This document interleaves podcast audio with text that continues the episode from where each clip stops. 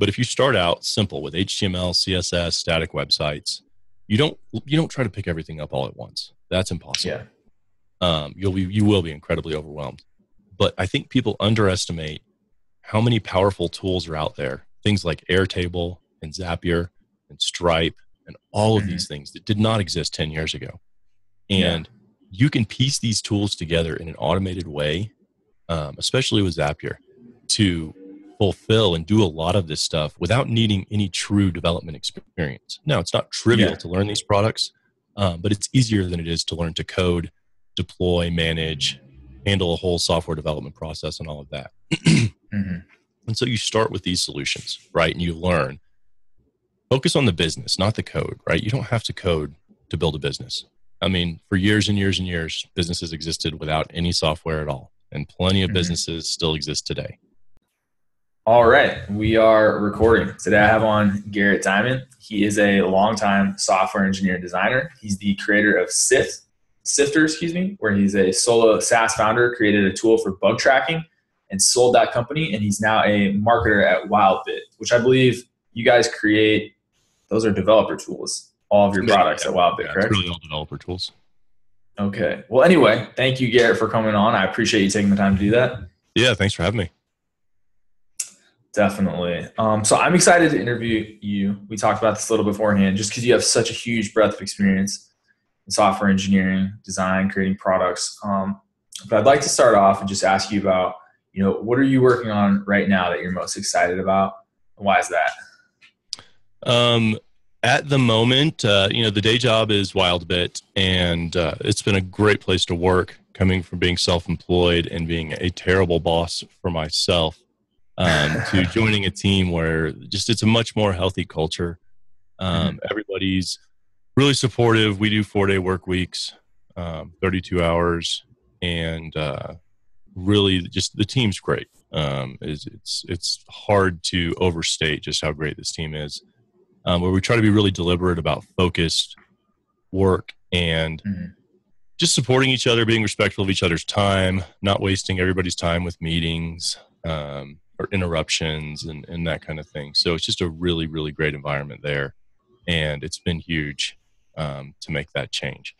Um, and so there I do a little bit of everything, uh, mainly focused on marketing, but I kind of end up dabbling in a lot of different things. Um, for us, marketing isn't your traditional, let's just spend a bunch of money on advertising or that sort of thing. Mhm.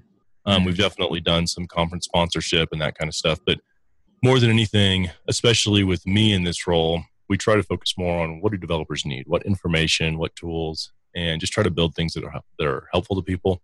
Um, so we've got some free tools and some open source stuff and some other stuff like guides that we've written.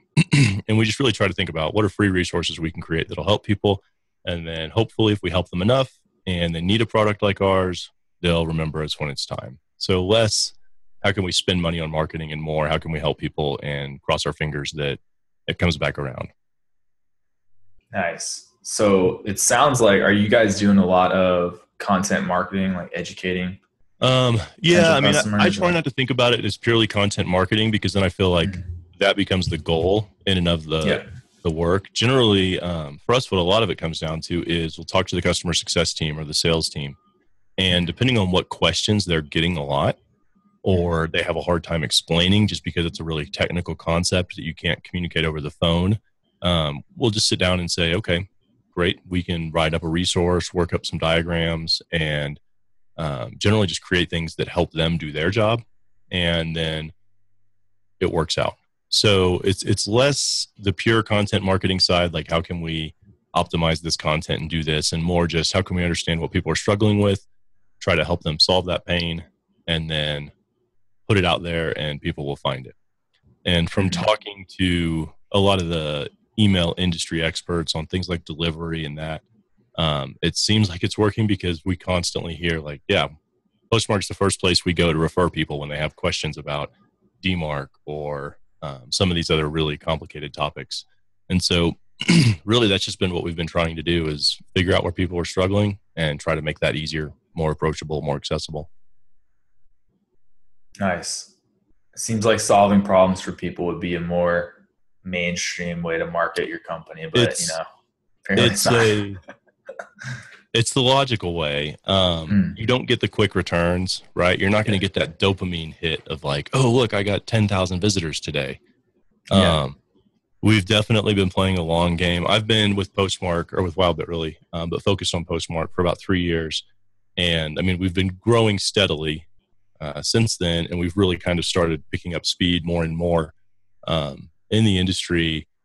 We're kind of we're we're bootstrapped. We're not funded. We don't have any hmm. external investors pushing for crazy growth numbers or anything like that. So we're not interested in growth hacking and all that. So well, most of our the alternatives in the industry are just trying to grow, grow, grow at all costs, give really crummy customer support, that sort of thing. We've just focused on we're not in a hurry. Let's just take care of our customers, try to do the right thing, even if it means we don't grow as fast as some of the other companies. We're okay with that, um, and it's it's working.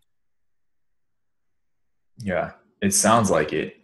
When you when you talked about talking to the sales team, are you then going and packaging the informational solutions to the problems the sales team is bringing up, or in some cases, are you guys actually developing low cost products you just give out for free?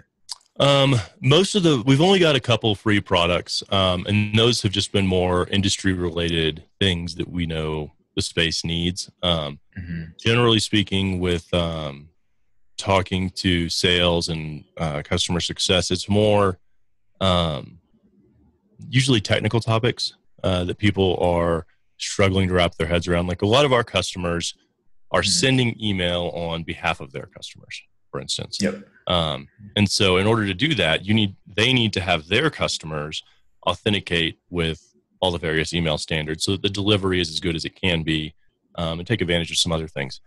And so, I wrote a guide to do that, which they then turned into a webinar, so they could teach people, and then they record. And so, we kind of just do that and figure out like what's the hot topic, what do people keep asking you about, or what do they struggle with, and we just create something useful. So sometimes, usually, it's a guide. Um, sometimes it's a video. Sometimes it's um, just a quick blog post, even. Um, and then that way they have something to use. A lot of times, they, you know, they get the common questions: How do you compare to this provider, that provider? So we created comparison pages, um, things like that that help potential customers or existing customers kind of understand where we fit into the grand scheme of things. Yeah. Yeah, that's that seems pretty awesome to have that sales team coming up with some of the questions too because sitting there trying to think of the next next content piece to pump out is definitely a lot less useful. Yeah, well, and, and it doesn't have to be the sales team, right? For a smaller company, I mean, for me, it was the same thing at Sifter. Um, I was the one answering emails. I was the one writing code. Um, I was the one writing all the content, and so it was just a constant juggling act of what are people asking about, what are people struggling with. I need to write about that. Um, it helps me. It helps them. Um, reduces support requests, saves them time, saves me time. Everybody wins. Um, and so it's just something you kind of have to be. Um, you have to kind of just tune in for right? When you're talking to customers and potential customers and really listen for those things that are patterns and recognize that stuff and then just turn it into content. And it's slow and methodical and publishing something simple generally you're not you know you're just not going to get that wow that was a huge thing. Everybody loved it. Um, you know if it does Yeah. its job you're just going to get fewer emails and you're never going to notice. Um, Mhm. so it's hard to get excited about that and stay motivated about that but over the arc of time when you're talking years that kind of stuff begins to pay off significantly just not in an Mm. exciting way so it's hard to stay excited about doing that kind of work it's, it's tedious it's boring uh, but it works out Yeah, no, that makes sense. Um, and you mentioned when you're starting Sifter, you didn't have customers then. So this was feedback you were getting from teams you were working with, correct? Yeah, never direct feedback. Um, was doing Mhm. consulting. The first decade of my career, more or less, was consulting. Um, and so I was exposed to a lot of different teams, different sizes, different types of products, different delivery processes, different QA processes. Um, and so I saw the best and worst of everything. And uh, later in my career, I kind of trended towards smaller teams and smaller projects. And one of the things that I noticed was one of the things that gets cut out, uh, usually in those cases, was quality assurance. Um, and not quality assurance in the super formalized, heavy duty, hire a QA team, but just there was just nobody double checking things. Um, Mhm. You know, like nobody would well not nobody no no professional magazine would publish an article without an editor to review it and it yeah. should be the same thing with software um, but we come in and a lot of teams their existing processes uh, the problem would just be write code and ship it and a lot of times things would break and it just it wasn't healthy. Um, and so i noticed that you know from talking to teams just the regular qa process they wouldn't adopt it. They weren't big enough. Um, they didn't have that experience. They had never seen the true benefits of it. And it was really hard to get people to adopt it because most of the qa related tools were just really overwhelming. Um, and they're great for huge teams. If you're a huge team you almost have to have a big complicated product. But for smaller teams of like five people and less it was just so overwhelming. They'd be like, "Oh, we know we should try this." They would try it, and they would fail because it was way too much for what they needed. And yeah. I, you know, just kept seeing this pattern over and over again, and decided, okay, what if I intentionally built a deliberately underpowered bug tracker that just kept it really, really simple, so that there wasn't any heavy configuration or overhead, and uh, just put it out there. I initially really didn't even have plans to build it. I just was blogging ideas and designing for fun. Mm-hmm. Um, and in sharing that stuff without any big plans, people started emailing me and saying that they were excited about it. They wanted to know what I was going to do if I was going to create a product. And at first, my answer was no, no. I'm just kind of playing around. Maybe I'll open source something. I don't know. Um, and over time, I just kept hearing from more and more and more and more people. And so finally I said, okay, I guess I should try to make a product out of this. And uh, that's what I did. And it kind of it was yeah. one of those things where I knew there was a little bit of pain, um, started doing some work to explore it. And before I knew it, there was enough justification to try and take it somewhere. Try to make something out of it. Um, yeah.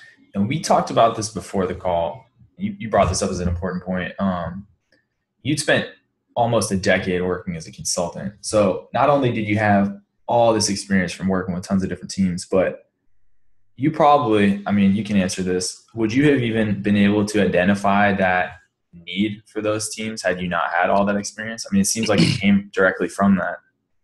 Yeah, I mean, it's, it's a combination of things. Um, mm. So, on one hand, one of the best things about consulting is the diversity of experience and teams and exposure you get.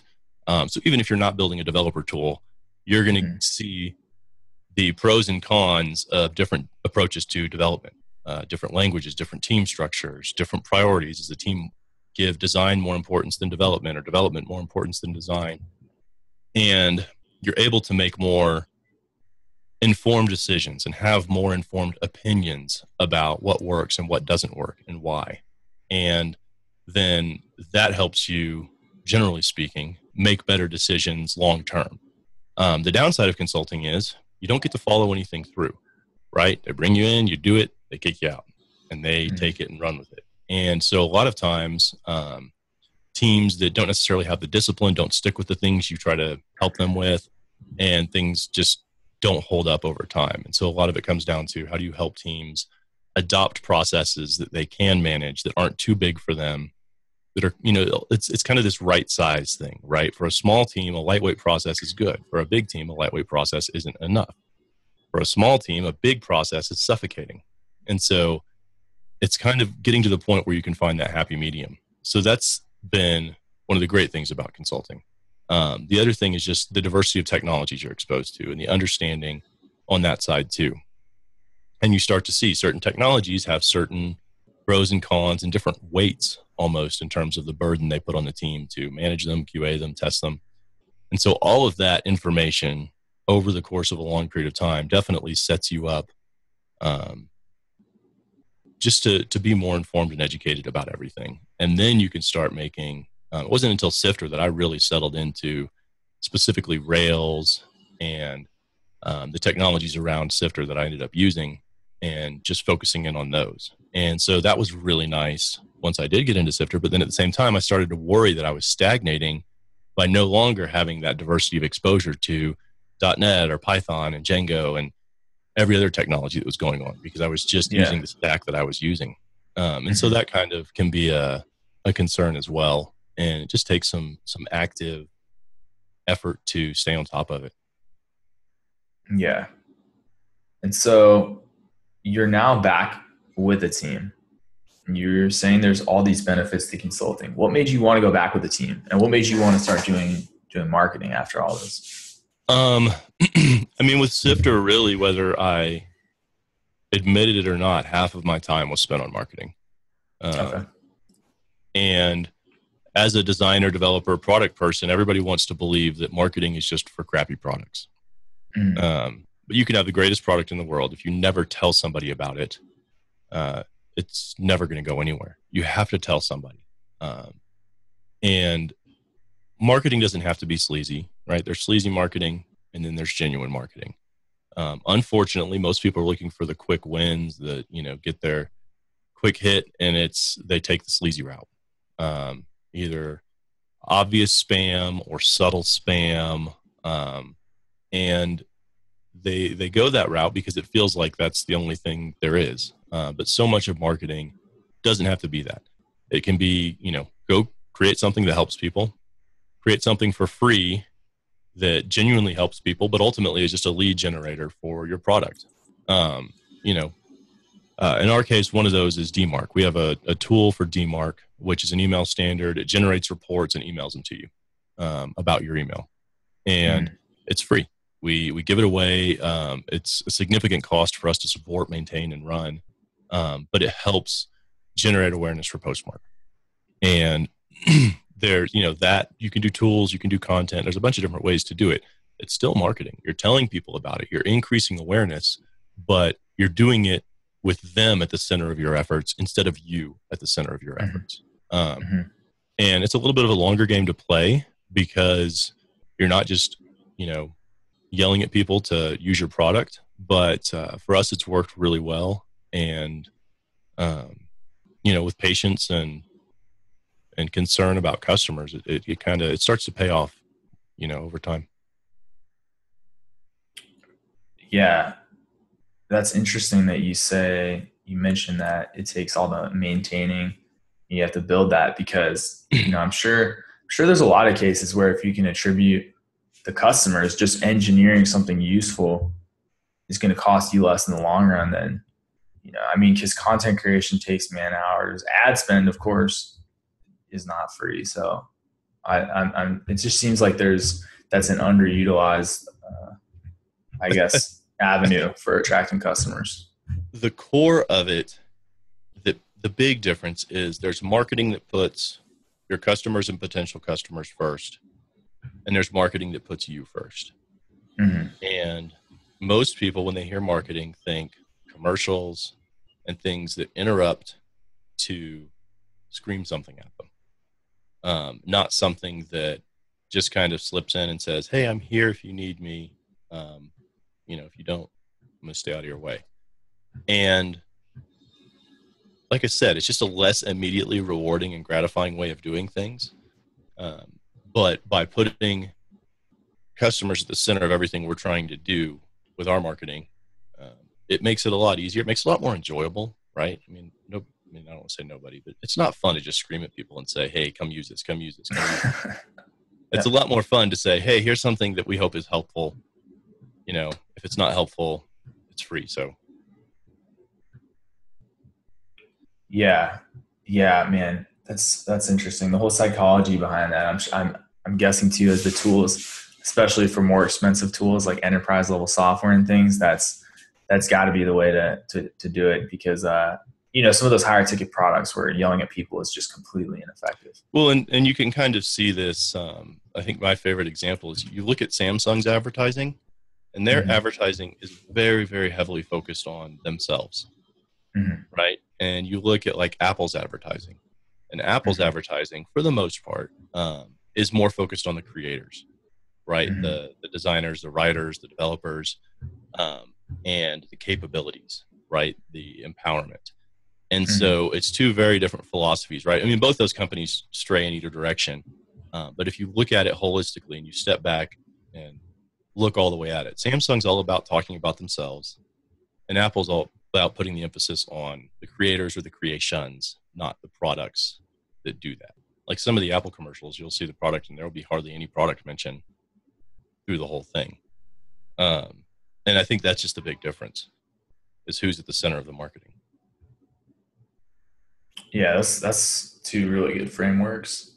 Uh, you know how it's the messaging and then just how it's visualized. Who's at the center. I like that.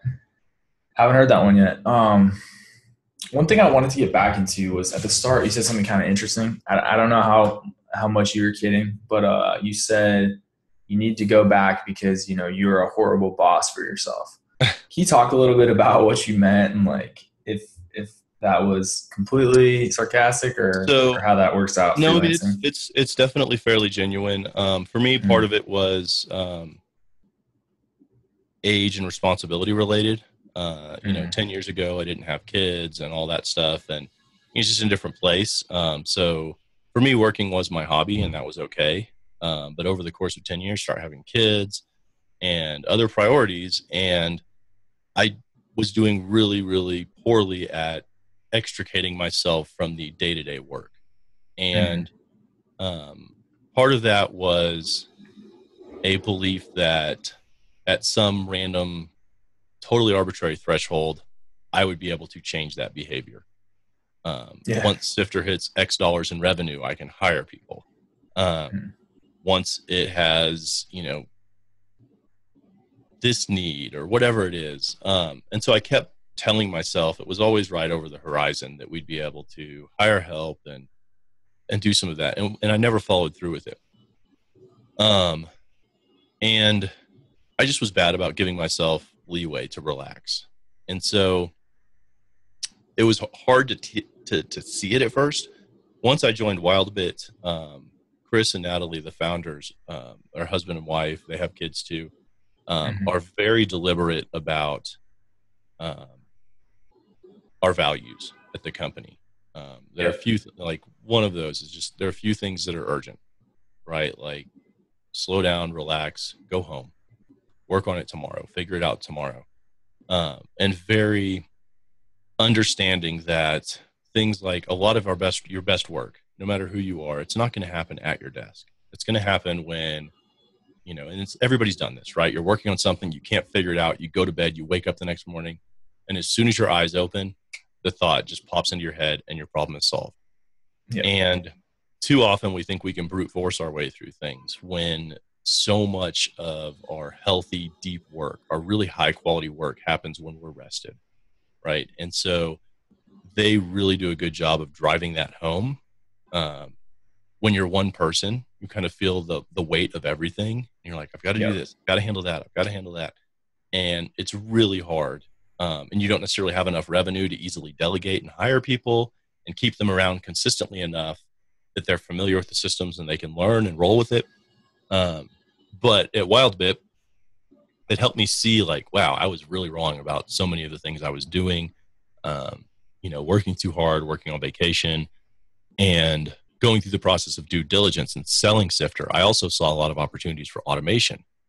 Mhm. And so I'd see things, I'm like, man, I wasted a lot of time doing that. Where if I'd spent a day automating that process, you know, by writing a little bit of code, it would have saved me so many emails.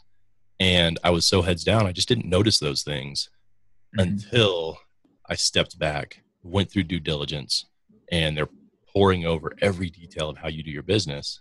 You're like, ooh, yeah, that's kind of clunky. I shouldn't be doing that. Like, when you have to explain it to somebody else, you realize just how messy it is.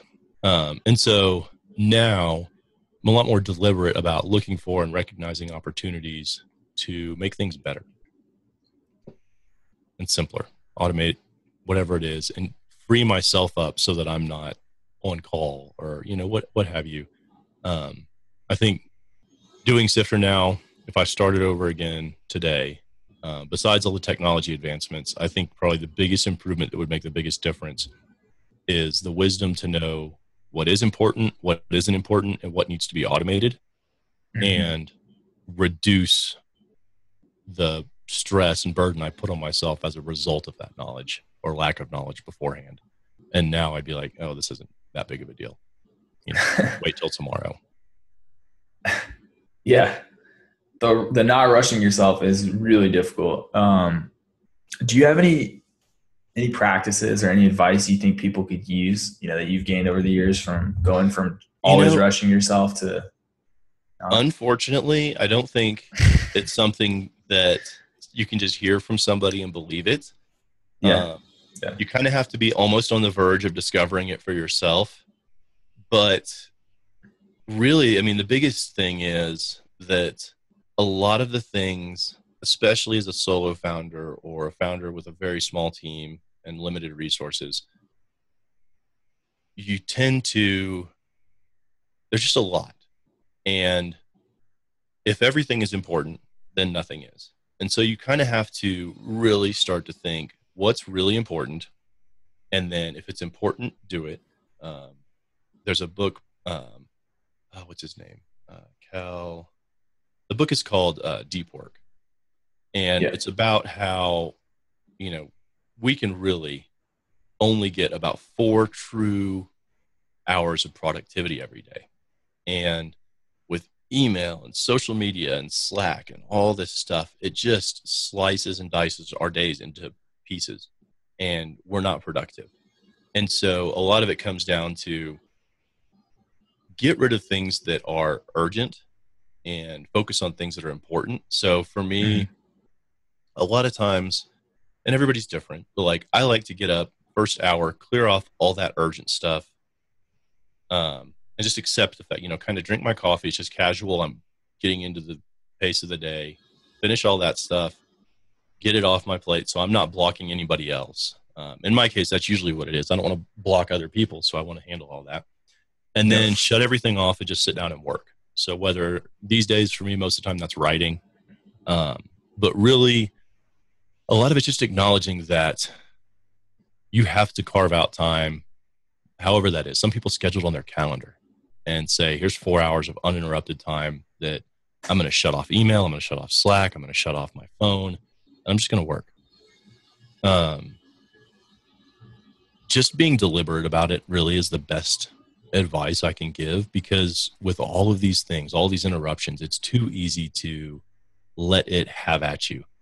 And you end up having no time. You you know that feeling at the end of the day, you're like, I didn't get anything done today, but you feel like you were going nonstop all day. But then mm-hmm. it's the end of the day, and you're like, what do I have to show for today? A bunch of emails yeah. I replied to. Um, yeah so it's just it's all about being deliberate about that and really setting yourself up for that time and committing to it and following through with it. it you know, it's a lot like working out, right? Like it's not purely fun in and of itself. It's hard to make mm-hmm. time for. Um, but if you do it consistently over the long term, you look back and be like, wow, I'm really making progress. Yeah. Yeah, that makes sense. It uh it is pretty wild how little you can get done feeling busy. I think every everyone's definitely experienced that. So one thing again I want to circle back around to was, you know, before the call when you said I had asked uh, Garrett about starting a company, and he said, you know, the thing you want to be careful about is giving people the idea that you can go learn to code and start up a company despite all these things online. So you you mentioned that you had 10 solid years of consulting. If someone's newer and they're interested in in the long run getting into entrepreneurship or building a product, is there anything you'd recommend, you know, working for an entrepreneur, working for a solid team of developers? So I mean, a lot of it is finding a job or a role where you're exposed to something you're excited about um, mm-hmm. or finding those jobs or roles that help you uncover what it is you're excited about um, so for some people that may be design for some it may be development some hybrid of the two um, for some it may be content or accessibility or project management or product management um, i mean if you if you want to start a company as a one or small you know one or two founders um, you know, one of you needs to know development. And it's important to get that development experience, obviously. Uh, to me, consulting is one of the best ways to start a career because of the diversity and the things you're exposed to. You can figure out what it is that gets you excited and what it is that just bums you out. And mm-hmm. based on that experience, um, you know, it you you can start to hopefully steer your career in a direction that's more exciting to you. Um, consulting, though, at the same time, can be kind of difficult and frustrating. One of my old bosses framed it as effectively mental prostitution, right? Like you're just renting out your brain is all you're Yeah. doing. Um, And in a lot of cases, it's hard to be invested in the work, be excited about the work. Um, but for the most part, that's natural, right? Like you're getting the exposure, you're learning, um, you're seeing a variety of teams, and that even when you don't realize it, you know, you, you you work with one team and you don't notice you're learning something, and then you go work with another team and you notice they're not doing something that you took for granted um, with the previous team, and you're like, oh wow, that's really important to make sure you make time for that and do that. Um, Yeah. And so it helps you see that. Um, so not only the career slash role options kind of you see get exposed to, but also the technology. You understand what technology you like, what technology you don't like. Um, for me, I spent a lot of time with uh, ASP.NET, and I realized I hated it, and that they didn't care about web standards. Um, Mhm. may have changed since then. Um, so I switched to a Mac and Ruby, and never looked back.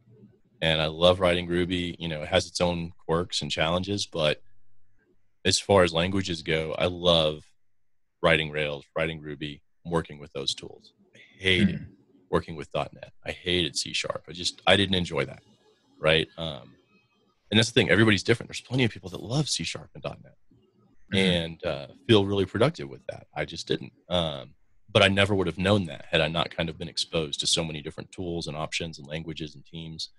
And so that really helped um, on that front.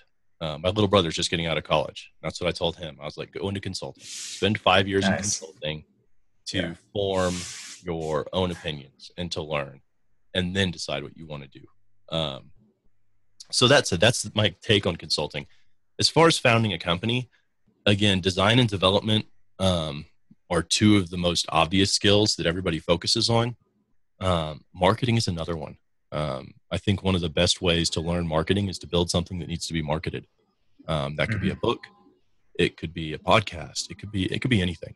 But learn how to market whatever it is you're creating. Um, learn how to communicate with people about it to effectively um, communicate concisely, meaningfully, compellingly. Um, again, the marketing's about them, right? Most people get into marketing and they just talk about themselves or their product, um, but that's not useful. What you want to talk about is what's your target audience? What's their pain? What are they dealing with, right? Um, and and focus on that. And so, learn some design and development, but force yourself to do some marketing by launching some kind of small product. Um, so you start to learn and really appreciate not just how do I sell this, how do I advertise this, how do I write ads, um, because that's the least important part. It's how do I write good copy? How do I f- communicate effectively? That's where Mhm. the marketing really starts to matter. And if you don't learn that or get familiar with that, it's some it could be an open source project. Write some open source Yeah. code and market it. Um, because that stuff needs to be marketed too. It's not marketing because it's not a paid product, maybe, but it's still Mhm. communicating, generating awareness, and those skills come in incredibly handy. Um, Yep.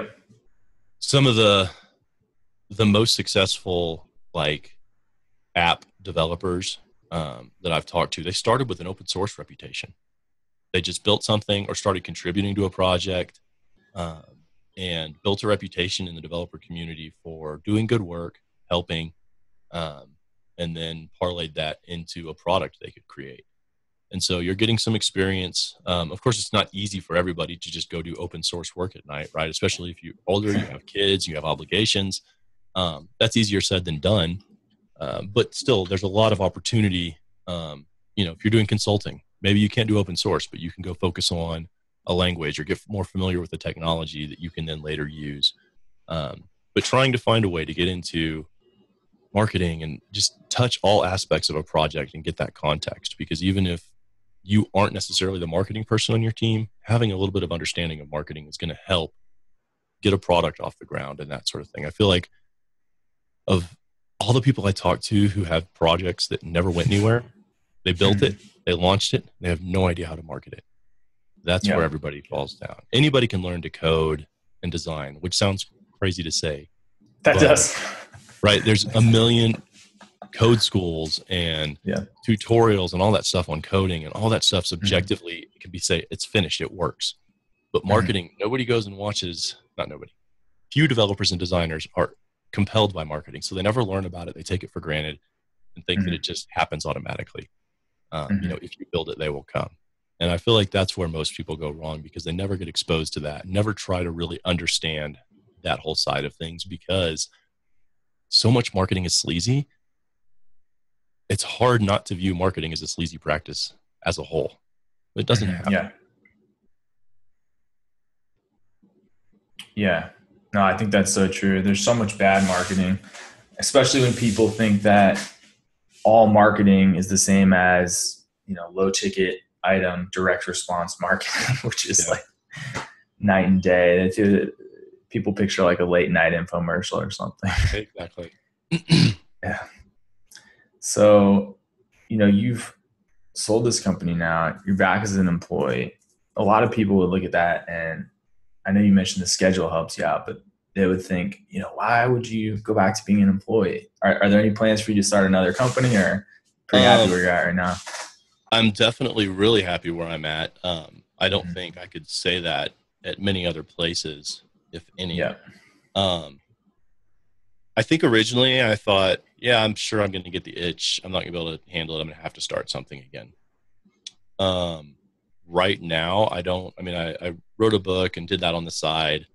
Um, that's done, and now uh, my wife and I are actually in the process of starting a nonprofit site to help amputees become more active. Um, a lot of the reason I sold my company was because I lost my well, it was I sold the company before I amputated, but uh, it was on the horizon. Um, all the health issues, the downtime. It's just I needed to go somewhere where it, the burden wasn't entirely on me. Um, it's Mhm. the best decision I could have made at the time. Um, joining Wildbit really helped, and yeah, I mean, part of me has that entrepreneurial itch. Um, but being at Wildbit's been such an overall improvement um, for my life, and now that uh, my wife and I can go kind of do this nonprofit on the side and still scratch that itch in that way um, without having to worry about whether it's going to pay our bills or anything like that. It's just we can go do something we care about, we're excited about. Um, I can still use all the skills I've learned to build software um, and do that. And hopefully that'll fulfill me on that front for a long time to come. Nice. That's awesome. Yeah, it sounds like you're in, really enjoying the role a Wildbit. So that's It's That's it's a special company. Um, Mhm. I mean, uh, Sifter integrated with one of the Wildbit products and used one of the others, Postmark, um, for Mhm. years. So I had known Yep. the team. I had interacted with the team. Um, Postmark was literally my favorite product to write a check, and well, credit card every month um, because it helped me so much. It made an aspect of running Sifter so much easier. Um, so it was kind of cool. I was like, you know, they were the first and only people I reached out to. I said, hey, I think I'm selling Sifter. Um, what do y'all think? They're like, yeah, join us. It's like, okay. And uh, did it. awesome. And, um, you know, really haven't looked back at all. No regrets. No, I mean, every now and then I kind of wonder how it could have played out differently. Um, but that's more of just an ex- exercise in curiosity rather than any kind of deep regret. Yeah, yeah, it does. It sounds that sounds like the perfect way to exit a company. Um, so uh, I just have a couple more questions here. You still good on time? Yeah, yeah. Yeah. So uh, one of the questions was, you know, you mentioned marketing, and you did say something that was pretty interesting uh, for me. You said, you know, just go learn some software engineering and some development. No big deal. So for all the people who are on the opposite end of the spectrum, they're marketers, you know, and they're thinking there's so much, so many resources out there that say it's not worth it to learn to code. Don't learn. It sounds like you have a different opinion on that. What, what Um, so I have a, a layered opinion. Um, Okay. One, there's a lot of incredible tools out there that enable you to do some pretty awesome stuff uh, Mhm. without coding at all. Yeah. Um, one of the um, people that I would strongly recommend following is Derek Sivers, who he Okay. started CD Baby, Yeah. and um, he has a lot of wisdom in how he did it. Uh, one of the things he talks about is how literally every part of the process for him was manual. When CD Baby launched, um, you know, he goes into the details. Basically, it was an email system. People would Yeah. email. He'd reply to the email, and then he'd go over to a spreadsheet and update something, and then he'd go over to a fulfillment thing. And so none of this was automated. There was Yeah. very little code beyond a static HTML website that he updated manually, and you can do all this stuff manually. People have done it. Um, and then, and the great thing about this is your costs are low, and you're going to learn where that pain is real quick. Mhm. And if something becomes painful, then you go in and fix it, right? So Mhm. maybe you add WordPress or some CMS in for making it easier to manage the content on your site, right? And so Mhm. WordPress isn't trivial to learn, but if you start out simple with HTML, CSS, static websites, you don't you don't try to pick everything up all at once. That's impossible Yeah. Um, you'll be you will be incredibly overwhelmed. But I think people underestimate how many powerful tools are out there. Things like Airtable and Zapier and Stripe and all of Mhm. these things that did not exist 10 years ago. And you can piece these tools together in an automated way, um, especially with Zapier, to fulfill and do a lot of this stuff without needing any true development experience. Now, it's not trivial Yeah. to learn these products, um, but it's easier than it is to learn to code, deploy, manage, handle a whole software development process, and all of that. Mhm. And so you start with these solutions, right? And you learn. Focus on the business, not the code, right? You don't have to code to build a business. I mean, for years and years and years, businesses existed without any software at all. And plenty of Mhm. businesses still exist today um, without any software or with very minimal software. So you start simple, you learn that, you learn the business. Then you can start expanding it by adding things like WordPress or maybe even getting into custom development, learning Rails. Um, but start with the absolute simplest thing and learn that. And then slowly expand the components and the pieces as you need over time. Nice. I like that. I feel like people can do just about anything with that advice. I mean, Uh, it's it. yeah. I think if you know if, if you look at it, you say I have to be a Rails developer, a system admin, um, a database administrator, a front end developer, an accessibility Yeah. expert, a marketing expert. Yeah, that's going to be Yeah. overwhelming and scare anybody Yeah. away. Um, Mm. But you don't have to do any of that. Like you know, start out self publishing a book. Just going through that process, you're going to learn a lot. Um, you know, start a blog trying to teach people information. Like one of the best ways to learn is to try and teach somebody else, right? Mhm. So every time I think I understand a concept and I sit down to write about it, I realize just how little I understand and how much more I have to learn in order to communicate effectively about that. But by the time I'm done writing the article, I know it really, really well. And so there's different, I mean, again, everybody's different, right? So everybody has different Mhm. amounts of free time, um, access to different tools, what have you. But there's always something you can do, right? There's an angle that everybody can fit into their own time, their own schedule, their existing role. Um, and, you know, th- I think the biggest thing to all that is it's not going to happen in a year, right? It's certainly not going to Yeah. happen in a week or a month. Um, Mhm. You know, it's probably going to take two, three, maybe five years to really get to a point where you're comfortable. And a lot of Mhm. that requires finding the right role where you can do the work you want to do. Um, and it's it's having a deliberate approach to say, I'm here, I want to be there. How do I bridge this chasm in knowledge? Is it purely job based? Instead of watching TV at night, can I watch some screencasts to learn a Yeah. new skill? Um, you know, do I need to read more developer books instead of, you know, whatever other kind of books? Um, there's ways to just ship it. I think too often people just see like, wow, that person's incredible. Like, yeah, they've been doing this for 20 years. Like, Yeah. you know, they weren't incredible. Nobody was incredible when they started. Everybody was terrible, Mhm. really, really bad, um, myself included.